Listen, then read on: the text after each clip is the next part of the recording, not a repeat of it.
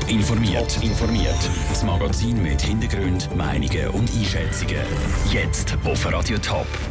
Wie der FC Wiel doch noch genug Geld gefunden hat für den Spielbetrieb und wie die Stadt St. Gallen als Vorreiterin ältere Menschen miteinander in Kontakt bringt. Das sind zwei von den Themen im Top informiert. Im Studio ist Vera Büchi. Der FC Wiel kann durchschnaufen. Der Club kann die Challenge League Saison fertig spielen. Für den Moment sind genug Gelder zusammengekommen, um den Spielbetrieb zu sichern. Der Roger Bicker, der Präsident vom FC Wiel, hat an einer Medienkonferenz bekannt gegeben, dass die Sanierung glückt ist für die laufende Saison und wir auch äh, mit Hochdruck dran sind äh, für die Saison 17/18. Äh, die Unterlagen sind ja auch eingereicht worden bei der Swiss Football League. Ende Januar haben die türkischen Investoren praktisch ohne Vorankündigung alle Beiträge an FC Wil gestoppt. Die Spieler haben tiefere Löhne in Kauf nehmen und die Taskforce hat zweieinhalb Millionen Franken auftreiben. Dass das gelungen ist, ist aber nicht die einzige Neuigkeit, die Roger Bicker bekannt gegeben hat. Die Aktien vom FC Wil sind jetzt nämlich wieder in lokalen Händen. Nach langer Zeit haben unsere Anwälte das erreicht, dass sie in Kontakt sind mit dem Mehrheitsaktionär und dass uns gelungen ist, dass wir die Aktien können zurückkaufen. Trotzdem noch ist unklar, wie es dann im Sommer, wenn die Challenge League fertig ist, weitergeht. Das Budget für die nächste Saison ist nämlich noch nicht gesichert. Und darum läuft die Crowdfunding-Aktion weiter. Das Ziel sind 50'000 Franken in den nächsten zwei Monaten. Nach den ersten paar Tagen sind schon knapp 5'000 Franken zusammengekommen ältere Leute, die noch älteren Leuten helfen. Das ist die Idee der Stiftung Zeitvorsorge St. Gallen. Wer in diesem Programm freiwillige Arbeit macht, kommt die Arbeitsstunden gut geschrieben über und kann die Zeit dann selber wieder einziehen. Das Pionierprojekt hat die Stadt St. Gallen vor zwei Jahren gestartet. Jetzt hat sie Bilanz gezogen und ist mehr als zufrieden. Immer mehr Leute machen mit bei der Zeitvorsorge. Wie das Mitmachen konkret aussieht, im Beitrag von Caroline Dettling. Sie hat eine Möglichkeit gesucht, sich sozial zu engagieren. Und die hat sie bei der Stiftung Zeitvorsorge St. Gallen gefunden, die Barbara Geier. Sie ist selber Rentnerin und besucht seit rund eineinhalb Jahren eine nur betagtere Dame. Bei diesen Besuchen machen sie dann ganz verschiedene Sachen zusammen, sagt Barbara Geier. Wir spielen noch viel UNO. Das macht sie sehr gern.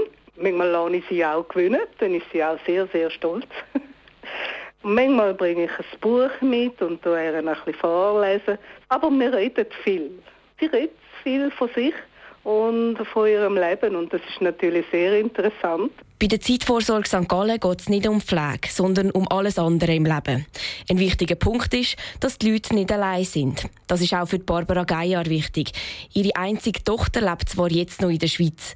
Weil sie aber einen Mann von Nepal hat, wird sie später auswandern. Was für Barbara Geier bedeutet, also ich werde dann da ohne Kind sein, weil ich habe nur ein Kind, ich habe nur meine Tochter. Und ja, ich finde es dann ein eine gute Sache, wenn dann einmal mich jemand kommt besuchen und mit mir sich unterhaltet und Spiele macht oder so rausgeht. Also ich kann mir das ganz gut vorstellen. Die Stunden, die Barbara Geier jetzt freiwillig leistet, werden ihr gut geschrieben. Wenn sie sich dann später selber mal Besuch von jemandem wünscht, kommt ihr Engagement wieder zurück. Und die Chancen, dass das möglich ist, stehen gut. Im letzten Jahr ist die Zeitvorsorge St. Gallen nämlich gewachsen. Mehr Mitglieder und mehr geleistete Stunden, das ist die Bilanz vom letzten Jahr. Der Beitrag von der Caroline Dettling.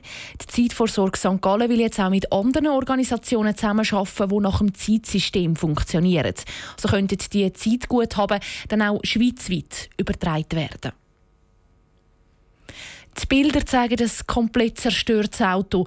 Die Front vom Auto ist zerfetzt, die Scheiben versplittert. Ein zweites Auto, auch ein tunter schwarzer Mercedes, steht im Wiesenbord. Bei dem Unfall zu Schwarzenbach im Kanton St. Gallen ist eine junge Frau ums Leben gekommen. Die junge Frau im zweiten Auto ist unverletzt geblieben. Die Polizei untersucht jetzt auch, ob sich die beiden Frauen vor dem Unfall ein Rennen geliefert haben. Die Andrea Blatter hat mit der Verkehrspsychologin Corinna Merz geredet. Sie kann zu dem konkreten Unfall nichts sagen.